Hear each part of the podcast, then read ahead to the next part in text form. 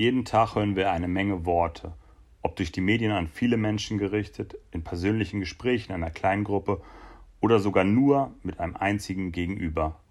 Manch einer wünscht sich mehr Worte von anderen zu hören.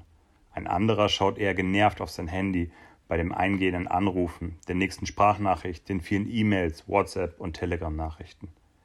Die Gespräche mit ihren Themen, Anliegen und Emotionen und Längen sind ganz unterschiedlich. Manche Unterhaltungen sind leichtgängig, sachlich und bewegen uns emotional kaum.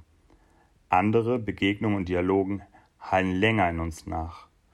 Ich habe seit vielen Jahren zwei extra Ordner in meinem E-Mail-Postfach für Nachrichten, die mich emotional besonders bewegen. In den Ordner Exotisches verschiebe ich all diejenigen E-Mails, die mich ganz besonders aufregen, ärgern, verwirren oder nerven. Aber dann gibt es zum Glück auch den anderen Ordner mit der Überschrift Ermutigung. Hier kommen E-Mails, die mein Herz positiv berühren, schöne Erinnerung, Bilder, Events, Begegnungen oder Rückmeldungen beinhalten, die mir Mut und Kraft für die Zukunft geben. Manche Worte können uns für Stunden oder manchmal leider noch länger innerlich wie erschlagen oder lähmen.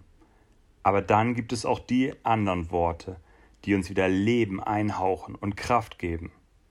In Sprüche 16, Vers 24 heißt es dazu, Freundliche Worte sind wie Honig, Süßes für die Seele und Heilung für das Gebein. Könnt ihr diesen Bibelvers auf der Zunge spüren?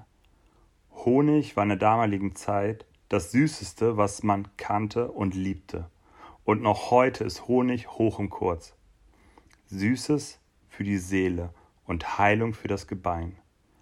Worte haben Kraft zum Zerstören und Worte haben Kraft zum Aufbauen und zum Heilen. Das Leben ist kein Ponyhof und ich bin dankbar, Menschen zu kennen, die in dem Umfeld viele freundliche Worte aussprechen und damit anderen Menschen Kraft, Zuspruch und Hoffnung geben. Erinner dich daran, wann du das letzte Mal Süßes für die Seele, für deine Seele hören durftest. Erinner dich daran. Und vielleicht denkt jemand anderes in diesem Augenblick gerade an Worte, die du ihm gesagt hast. Vielleicht denkt jemand dann nächste Woche daran, was du ihm in dieser Woche noch sagen wirst. Sei gesegnet für die Woche.